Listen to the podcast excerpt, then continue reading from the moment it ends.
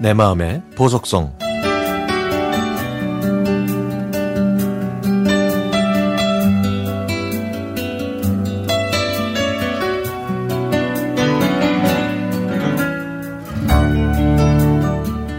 40여 년 전 제가 초등학교 2학년 때 담임 선생님은 강충호 선생님이셨습니다. 그때 저는 건강하지 못해서 항상 기침을 콜록거리면서 학교에 다녔는데요. 밤에 잠을 자다가 이불에 실례를 할 정도로 또래 다른 아이들보다 성장이 느렸습니다. 키 순서대로 번호를 정했던 그 시절에는요, 늘 1번과 2번을 도맡을 정도였죠. 어느 날 수업 도중에 화장실에 가고 싶어졌습니다. 하지만 손을 들고 화장실 간다고 말하는 게 창피했던 저는 다리를 비비꼬면서 수업이 끝날 때까지 참았죠. 드디어 긴 수업 시간이 끝나자마자 제가 의자에서 일어나던 그 순간 제 의지와는 아무 상관없이 소변이 흘러내렸습니다. 순간 담임 선생님께서 재빨리 오셔서 수건인지 선생님 겉옷인지 기억이 나지 않지만 무언가로 저를 감싸 안고 수도가로 달리셨습니다.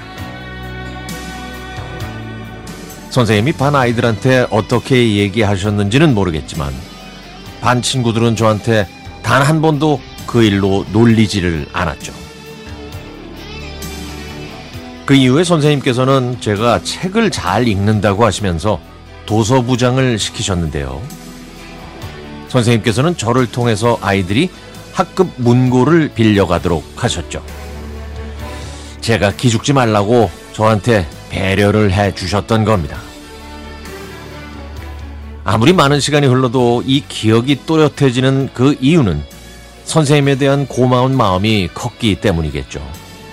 그런데요, 그런데 말입니다. 20여 년 후에 저는 선생님을 다시 만날 수 있었습니다. 바로 제 딸의 초등학교에서요. 딸이 다니는 초등학교에 새로 부임해 오신 교감 선생님의 이름이 낯설질 않아서 자세히 봤더니 세상에 세상에 세상에 바로 제 초등학교 2학년 때 담임 선생님이셨던 강충호 선생님이셨습니다. 당연히 저를 기억하지 못하실 거라고 생각했는데 선생님께서는 제 이름까지 또렷이 기억하고 계셨죠.